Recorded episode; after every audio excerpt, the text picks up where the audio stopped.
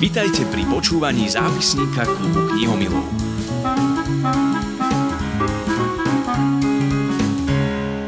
Takto na jar o snehovej vločke, ale aj o preklade bude reč v ďalšej časti podcastu klubu knihomilov a som veľmi rada, že to tajomstvo prekladu podhalím práve s Marínou Gálisovou. Dobrý deň vám prajem. Dobrý deň. Marina, ja sa musím priznať, že ja vás veľmi rada čítam, ale neviem, či to môžem takto povedať, keď teda odhliadneme od tej novinárskej kariéry. Je to aj spisovateľsko-prekladateľský košer, keď to takto poviem? Ten prekladateľský určite. E, preklad je moja veľká láska. E, do spisovateľstva som sa zatiaľ nejako nepustila a myslím si, že ani nepustím. Asi to nepôjde. To je, to je niečo iné. Žiaľ, nemám na to talent. Mm-hmm. To je niečo, čo nesmierne obdivujem a nemám to. Do akej miery teda tá pečať prekladateľa v tom diele, ktoré prekladáte, môže byť čitateľná? Je to v poriadku, keď viem, že ste to prekladali vy? Ja sa spýtam tak, že viete to? Ja, to, ja by som to asi nevedela. Ja ako viem, ktorí prekladatelia sa mi príjemne čítajú, tak sa musím priznať, že keď chytím knihu, asi nepoviem hneď, že toto určite prekladala Marína, ale ako si už e, rokmi a tým, že milujem literatúru, viem povedať, že veľmi rada čítam tohto prekladateľa a mám rada jeho preklady. To je super. Ja priznám sa takto, ja keď sa púšťam do prekladu, tak to o chvíľu trvá, kým nájdem taký ten hlas, ktorý v Slovenčine zodpoveda hlasu autora v origináli a snažím sa tlmočiť ten hlas. Čiže ani nie seba, mm-hmm. ale naozaj autora, autorku. No, Samozrejme, že človek to robí cez svoj filter, cez svoje skúsenosti, cez svoju slovnú zásobu a tým pádom určite tam zanechá svoju pečať. A to je veľmi Aj zaujímavé. Aký hlas vy si potrebujete pred, pod tým spisovateľom, spisovateľkou niekoho predstaviť? Nejaký konkrétny hlas? Vychádza to skôr zo syntaxe a štilistiky toho diela v origináli a mm, ja mám pocit, že ono to znie, ja, ja to počujem v zásade, ako sa to rozpráva a snažím sa niečo podobné, e, alebo teda nie podobné, ekvivalentné, lebo podoba niekedy nie je možná. Ale niečo, čo by vyvolávalo podobné pocity v slovenskom čitateľstve, čitateľoch, dostať do toho prekladu. A to je vlastne ten hlas. No neviem, čo by povedala autorka, hej, napríklad pri tej snehovej vločke. Aký hlas ste si Louis, pri Louis predstavovali? Ja som to brala cez tú hrdinku. Priznám sa, že ten, túto knihu som brala čiastočne osobne, pretože a to je strašne zaujímavé, pretože je to cezgeneračné. Ja som bola na vysokej škole vlastne strašne dávno, ale napriek tomu som tam objavila úplne veľa zo seba, lebo aj ja som sa niekedy na tej vysokej škole cítila ako ona, a tak trošku tak strateno, tak mimo, mala som pocit, že všetkým všetko ide a prečo ja sa tu musím s niečím e, naťahovať, bojovať. No ale tieto pocity ja mávam všeobecne celkom často v živote, tak ma to tak potešilo, že nie len, že niekto to má tiež, ale že to vie tak vyjadriť.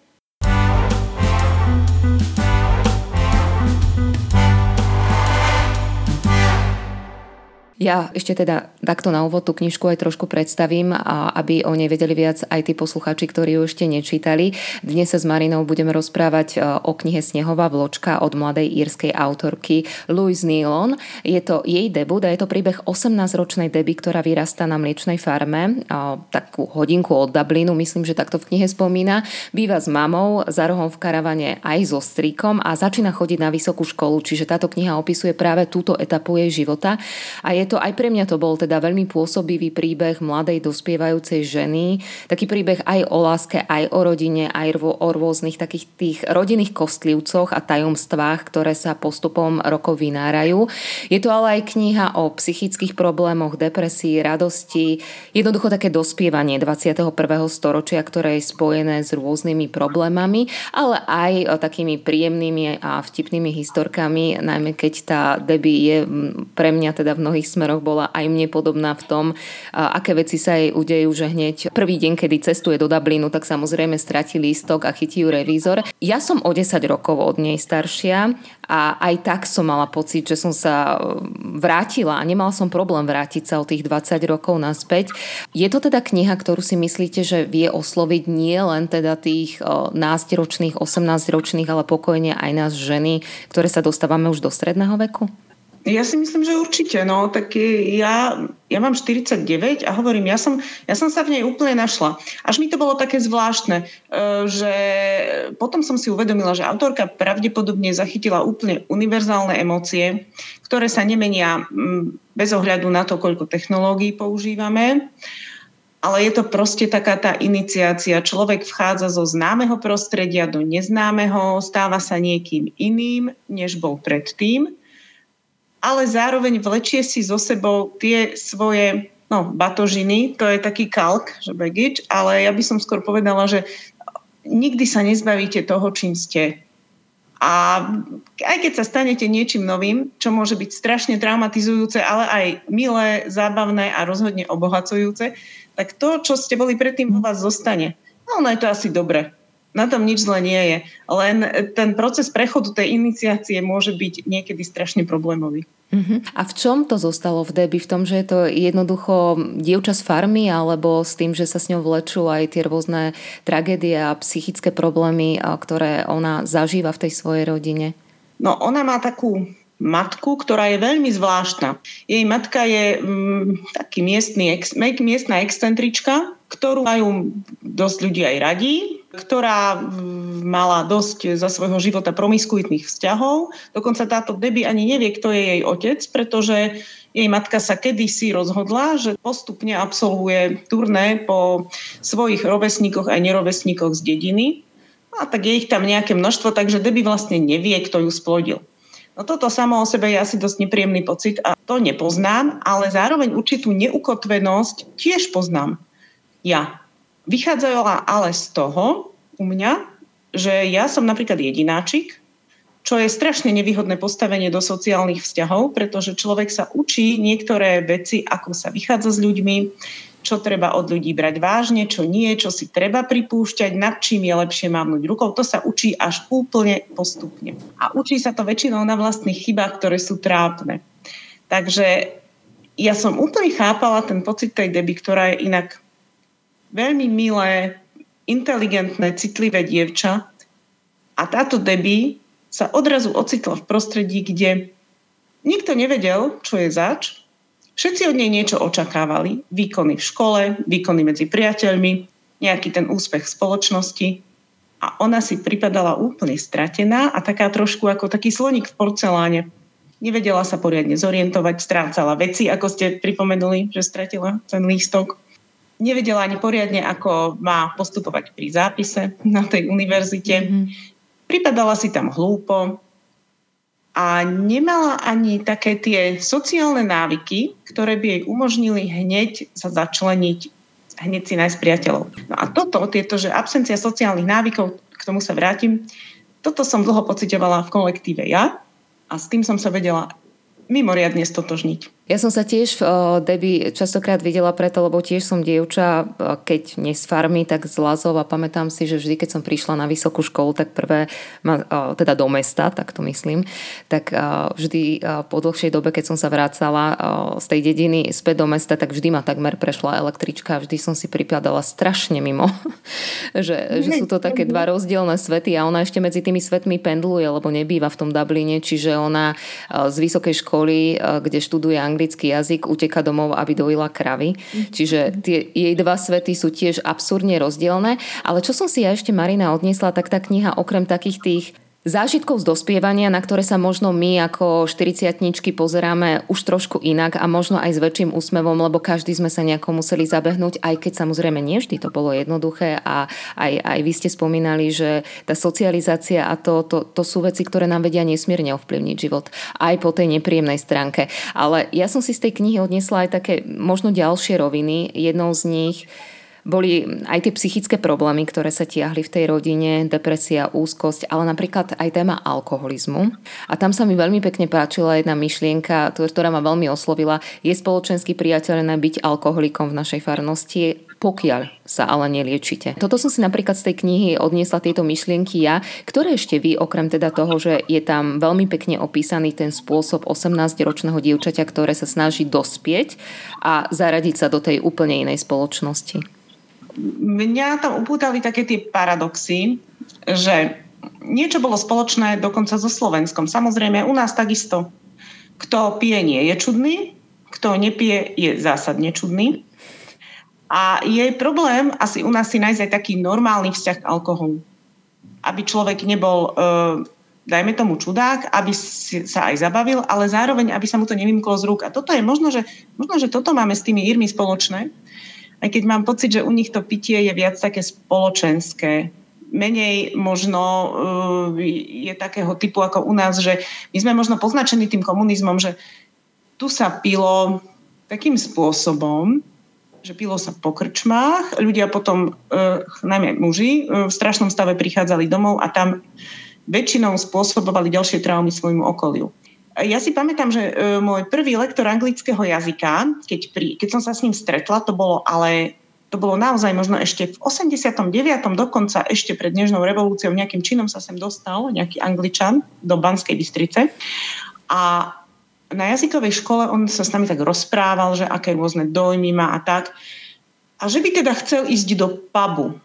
A niekto ho potom do krčmy socialistického typu vzal a on skoro odpadol, pretože on nechápal, že toto je pub, že táto zvláštna inštitúcia, kde na stoloch a pod stolmi ležia ľudia a brutálne sa nalievajú a potom sa plazia domov, že to je pub.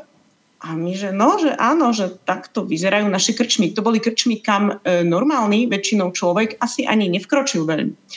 A on nám potom povedal, že asi o týždeň, no ale ja som tu našiel pub.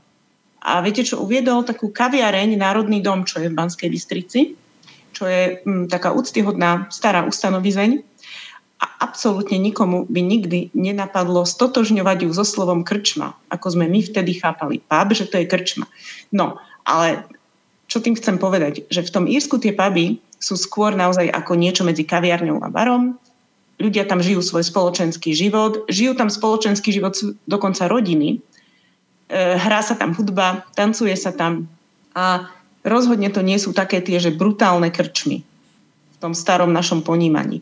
No a toto je asi ten rozdiel, čo mňa tak zarazilo, ale potom som si uvedomila, že aj takéto puby v tom Írsku asi majú svoje muchy, pretože keď sa tam teda ľudia chodia pravidelne opíjať, asi to nebude také bezproblémové, ako by si človek myslel.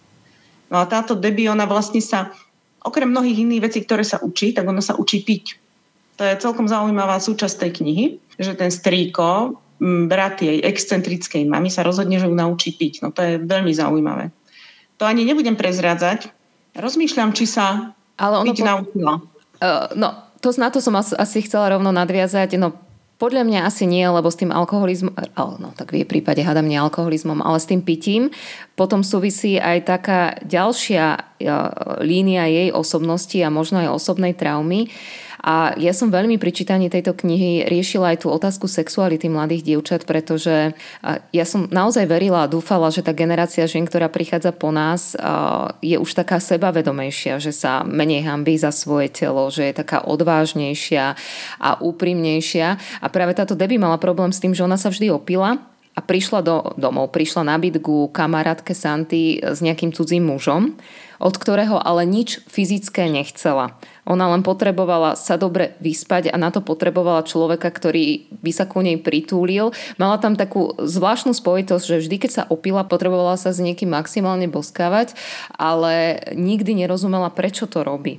A potom sa mi to tam splietalo aj s tou Santy, ktorá bola na prvý pohľad prekrásne mladé dievča, ktoré by sme možno všetky v tom veku závideli. A veľmi ťažko sa mi čítalo, že táto žena sa nemá rada že sa na, nepáči sama sebe. A vtedy som bola na chvíľočku taká sklamaná a vravila som si, že ja som tak dúfala, že aspoň tie baby o 20 rokov mladšie od nás sú už za tým a sú pyšné na to, aké sú. Ja som v to dúfala tiež, no. Takže, ale mám céry, takže tínedžerky.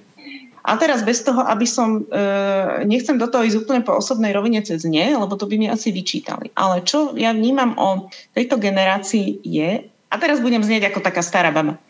No, ale s tým rizikom, veď už aj som. Ja som mala pocit, že áno, presne, že budú sebaisté, e, že budú spokojné so sebou, so svojimi telami, že sa nebudú ostýchať, že budú oslobodené v tom zmysle, že budú oslobodené od takýchto rozličných komplexov a traum. No a potom som zistila, že to, sú, že to bola len moja ďalšia ilúzia, ktorých ja mám strašne veľa.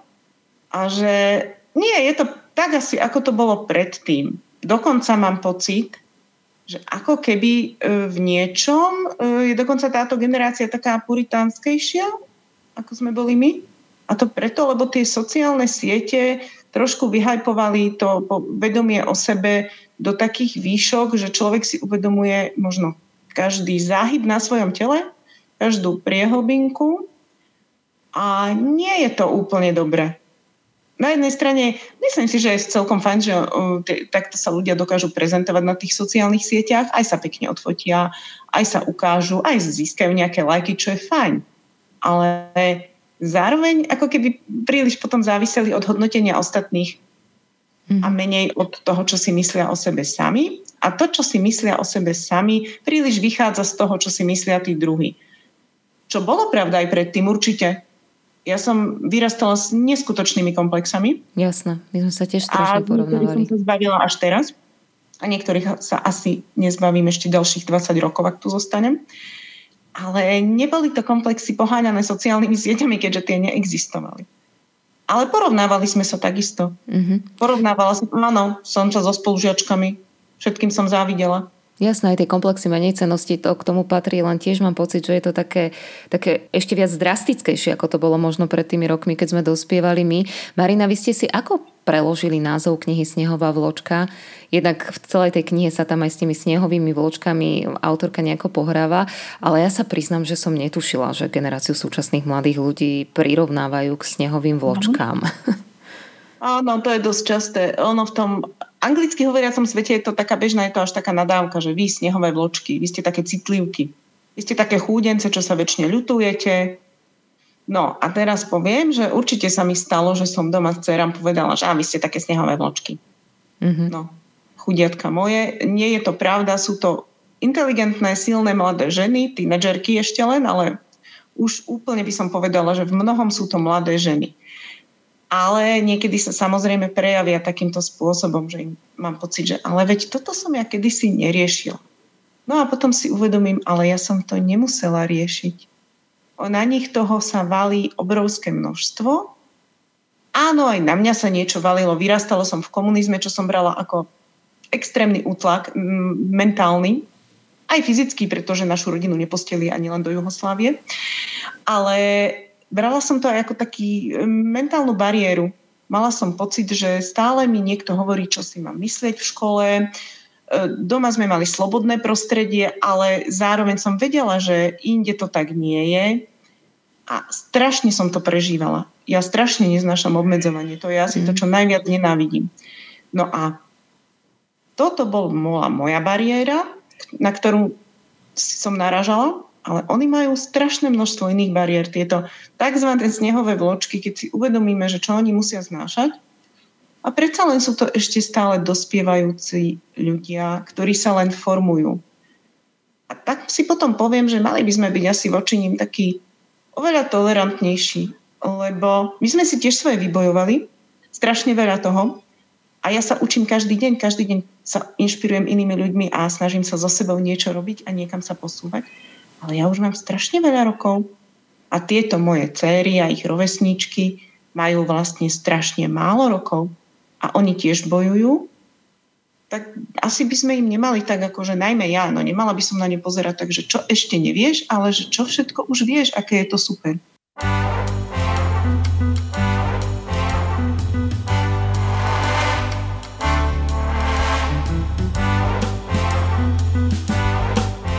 Zápisník klubu knihomilov.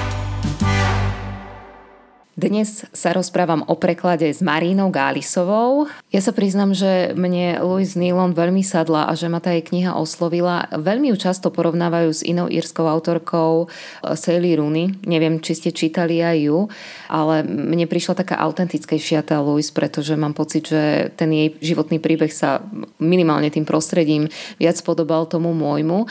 Keď ste ju prekladali, mm, cítili ste, že je to jej debut? Že je to prvá kniha, ktorú vôbec napísala, ale pritom treba povedať, že ona nie je teraz, ona píše knihu, ona to tak hovorí, že svojmu mladšiemu ja, ale pritom myslím, že ona je triciatnička, Louis, že mm-hmm. zase to nie je úplne ročné dievča. Napriek tomu študovala angličtinu, tvorivé písanie a toto je jej prvá kniha, ktorá je rovno literárnou senzáciou. Mali ste pocit, že prekladáte debut? Nie, čo sa týka samotnej knihy, pretože tá bola, podľa mňa je napísaná veľmi zrelo, v tom zmysle zrelo, že je tam taký vybrúsený ten štýl, ako keby to nebol debut. A teraz rozmýšľam, že v čom to bolo ako debut, tak e, ten pocit takej sviežosti a autentickej výpovede je tam veľmi silný a to je aj super na tom. Tam som mala doslova pocit, že hovorí ku mne 18-19 ročná baba. Dokonca veľmi v mnohom podobná mne. A to je asi to, čo by som, možno by som to pripísala, že je to debutu, ale možno sa mýlim a možno je to práve tá autorská zrelosť, ktorá dokázala tento pocit sprostredkovať. A Marina, vy ste známa prekladateľka, ja keď sa teraz pozriem tak okolo seba, tak e, minimálne teraz tu mám pred sebou Ostrov bez pamäti, mám tu snehovú vločku, ale rada vás čítam aj tak inak. Klub Mars, e, dievča e, v plameňoch a podobne. Ale popri tom prekladáte aj také a nechcem povedať, že zvučnejšie mená, možno také, také e, literárne predávanejšie mená o Kinga, Herberta a podobne. Máte pocit, že tí súčasní mladí autori, aspoň teda e, Louis Nealon, píšu inak, alebo je, aký je pre vás čitateľný ten jazyk súčasných mladých autorov? Hmm, asi o nich neviem až toľko, ale ja neviem zase až toľko ani o tých ostatných. Ja tak to čo som potrebujete vedieť? Ale nie som, nie som literárna teoretička. To by som asi nedokázala, ale skúsim to tak povedať, že tí vypísaní autory, teraz vezmeme si, že Stephena Kinga, vypísaný autor má tú výhodu, že väčšinou viete, čo od neho môžete čakať. On vám to väčšinou aj poskytne, ale chýba tam také niečo, taká tá sviežosť zvyčajne. A je to 100% zvládnuté. Je to výborné, máte, máte z toho úplne dobrý pocit, ale málo kedy tam máte ten pocit, že ten človek už naozaj strašne túži to vypovedať. Že sa to z neho derie von, tá autorská výpoveď a že je to e, niečo také, že keby to nenapísal, tak e, sa mu asi stane niečo zlé. No a u týchto mladších často je to ešte toto, že ten človek strašne túži písať. Toto, čo mal aj King na začiatku určite. Veď on o tom mnohokrát sám písal, pre neho to mhm. bolo veľmi podstatné, že e, niečo zo seba dával von. Ale títo mladí to ešte majú v takej tej neošúchanejšej podobe. Tie nápady bývajú originálnejšie a aj keď nie sú, tak e, ešte stále je tam taká tá novosť. A to je strašne fajn. Ja netvrdím, že s vekom človek stráca sviežosť alebo dobré nápady alebo čokoľvek. Ale tak e, realita je taká, že to, čo získavame na takej zrelosti a takej vytribenosti, vybrúsenosti asi správnejšie, tak e, to nám odchádza na takej, niekedy na takej tej sviežosti. To je normálne. Čo potrebujete vedieť o tom autorovi, keď sa pustíte do predkladu? Čo ste vedeli o Louis Nealon a čo ste potrebovali o nej vedieť? Potrebovala som si pozrieť e, niečo o jej živote, o jej prostredí. Potrebovala som si pozrieť niečo o Írsku, ale ja som v Írsku aj bola, takže nemala som pocit, že je to pre mňa niečo neznáme. Aj som poznala celkom dosť Írov, takže bolo to pre mňa také ako stretnutie, skoro by som povedala, s niečím známym. Aj v Dubline som bola, Dublin je strašne príjemné mesto. Úplne veľmi milé, síce veterné a daždivé, ale veľmi milé a tí a ľudia sú strašne fajn. Áno, Íry určite majú svoje problémy, určite veľa, priveľa pijú a tak ďalej, ale sú veľmi milí, beztr- bezprostrední, srdeční a takí e, v niečom nám podobní možno. Možno keby sme boli žili slobodnejšie, tak sme takí podobní ako oni viac. Máte niekedy aj to šťastie, že sa vám podarí byť v kontakte s autorom, ktorého prekladáte?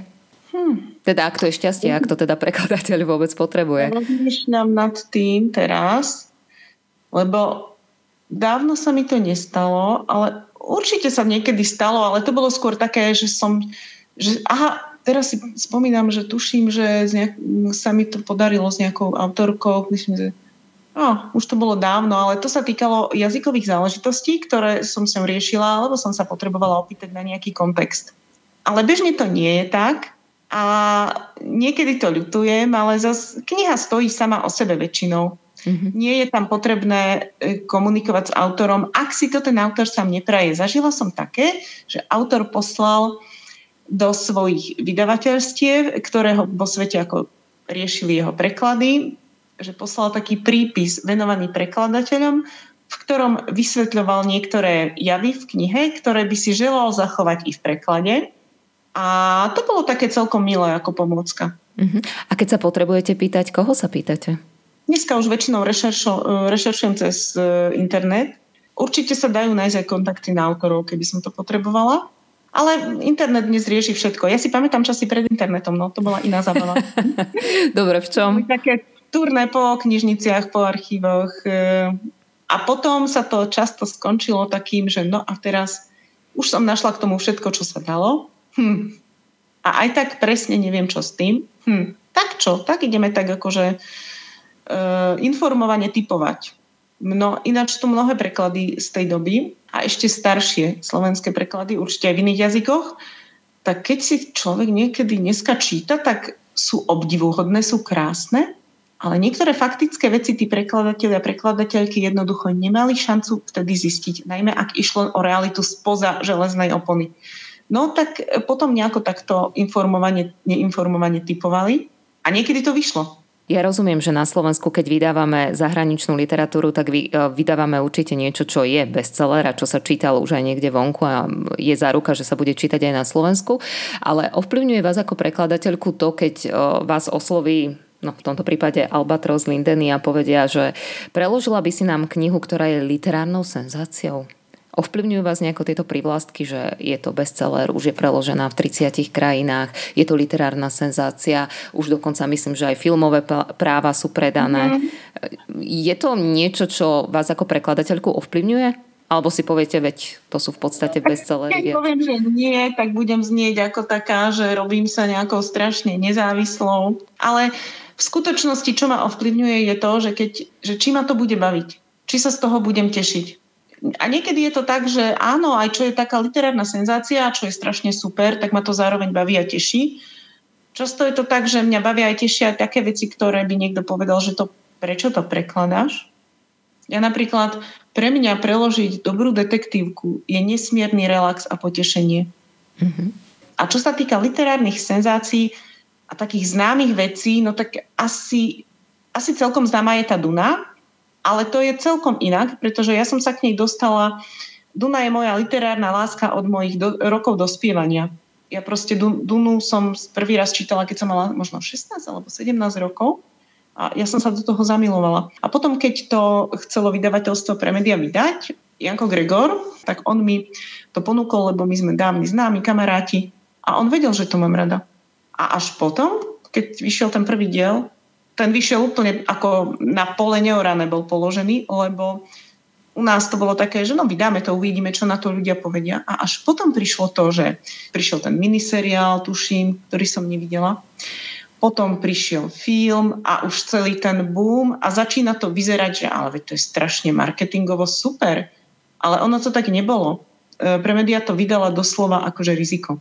To je zaujímavé. A uh, vy nepotrebujete vidieť tú filmovú verziu napríklad? Keď je, vás očarí literárne dielo ako také, tak uh, nechcete vidieť uh, tú filmovú Neviem. verziu, alebo to ne, nepotrebujete? Niekedy nie. Uh-huh. Niekedy sa doslova bojím to vidieť. Uh, ja mám napríklad to It od Stephena Kinga, podľa mňa jeho úplne najlepší román, aký kedy napísal, tak tú knihu milujem, zbožňujem, ale film som nevidela. Mm-hmm. Lebo sa bojím, že, to, že, by mi to, že by mi to spôsobilo, um, neviem, neviem čo, asi by sa mi to nepáčilo.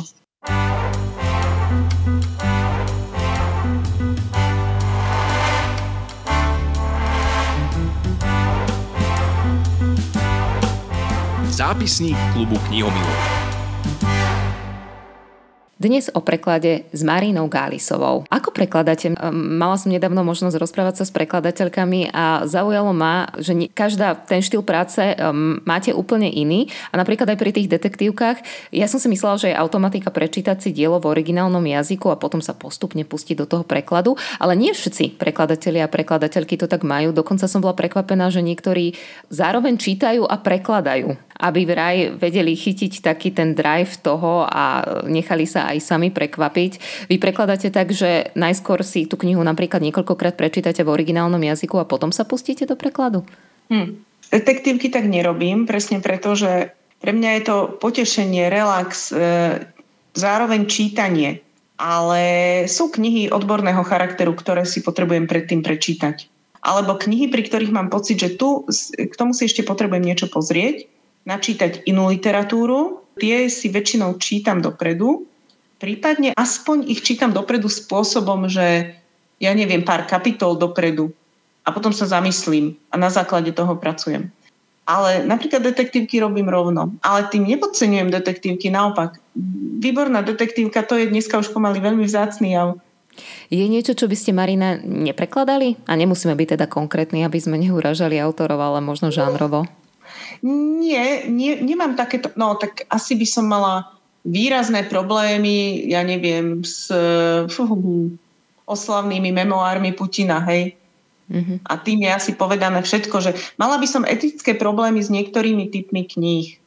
Ale inak nemám problémy s, povedať, že pokojne, ja som kedysi prekladala strašne veľa historických romancí a nie, že sa za to nehambím vôbec. Ja to mne to prípada, že a prečo by takéto veci nemali byť preložené dobre a s láskou.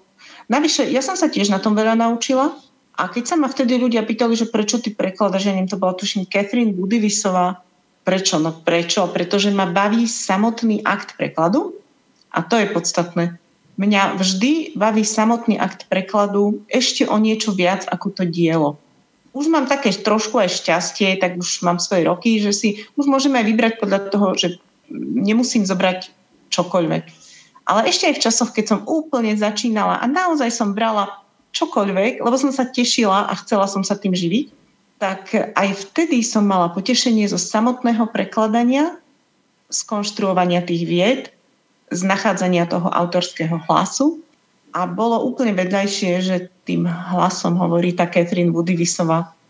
Čítate uh, diela v originálnom jazyku alebo máte rada aj preklady? Uh, anglické, uh, anglicky napísané pôvodné diela čítam najradšej v angličtine. Uh-huh. V ostatných jazykoch som mierne limitovaná, teda dosť limitovaná, takže tam zostávajú preklady. Ale ja mám trošku problém čítať slovenské preklady, aj svoje. To nehovorím o ostatných ja už nemám taký ten čistý pohľad. Ne, neviem ísť veľmi hladko po texte bez toho, aby som to vnímala editorským okom. A hovorila si, mm, toto sa dalo inak. Toto by som povedala inak. A najhoršie je to samozrejme pri vlastných. Keby ste mi strčili do ruky, že 5 vlastných prekladov a donútili ma ich prečítať, tak to by bolo zločin proti ľudskosti. tam naozaj mám pocit, že akože to moja, to kde si mala hlavu? To si inak mala robiť. To, ako, to, to čo bolo? Doslova, že hrozné. Niečo, čo by som u iných možno brala ako úplne normálne, tak u seba sebe to neodpustím.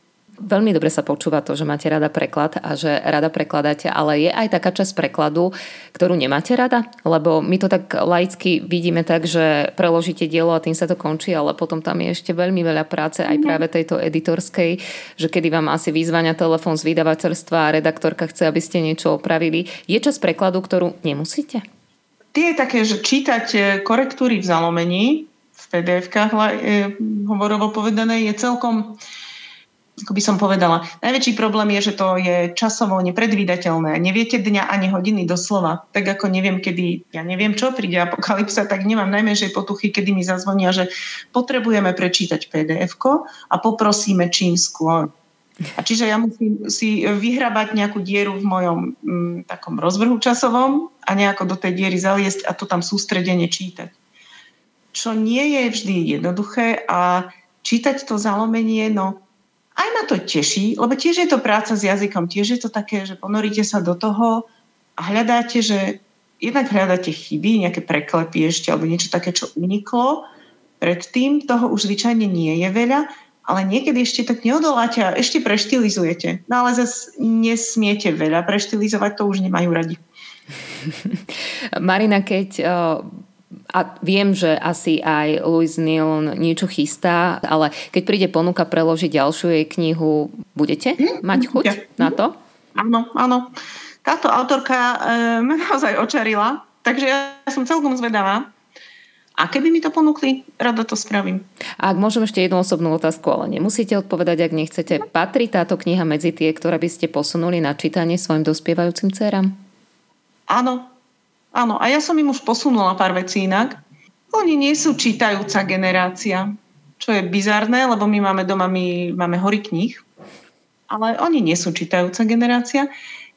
Ale aj tak je zaujímavé, že po tom všetkom, čo som im poposúvala od detstva a čo oni tak akože, no dobre, máma, ukáž a väčšinou po pár stranách odložili, tak celkom sa ujala Simone de Beauvoir z vydavateľstva Inaké, lebo moje cery, samozrejme, ja ich tak aj vychovávam. E, ja sa považujem za feministku a snažím sa aj mojim cerám to tak vštepovať. A tak som im dala, že pozrite sa, že toto je jedna z matiek feminizmu. Akože nemusíte so všetkým súhlasiť, ale určite si to skúste prečítať. A obidve si to prečítali. Takže ja som bola úplne že nadšená a potom som si povedala, že no padal ďalší môj predsudok, že táto generácia nečíta. Viete prekladať aj niekoľko kníh súčasne? Viem. Dokonca niekedy je to veľmi zdravé. Aha. Lebo keď človek dlho zotrvá pri úplne len jednej veci, tak, e, tak sa strašne uťahá mentálne. A to, že, sa, že preskočí do niečoho iného, tak toho doslova, že občerství, to je ako oddych. Ale momentálne, priznám sa, mám také obdobie, že robím najmä čítanie týchto zalomenín tak, a týchto pdf Zároveň mám celkom veľa roboty v redakcii týždňa najmä čo súvisí so súčasnou neradostnou vojnovou situáciou. Takže ja doslova, keď si večer nájdem chvíľu, že, že, že to, aspoň to pdf prečítam a pošlem ho tej hromžiacej redaktorke, ktorá už na mňa zvoláva hromy blesky, tak e, ja som šťastná. Nech sa vám príjemne prekladá, nech sa vám e, dobre číta a teda e, aj v tej vašej novinárskej práci želám, aby sa vám darilo a napriek tým nepríjemným témam, ktoré treba spracovať, tak aby vám aj tá práca prinášala radosť. Rozprávala som sa s Marínou Galisovou a nielen o snehovej vločke, tak ďakujem veľmi pekne za váš čas a želám vám všetko len to dobré. Ja ďakujem za pozvanie aj za veľmi príjemný rozhovor. Všetko dobré.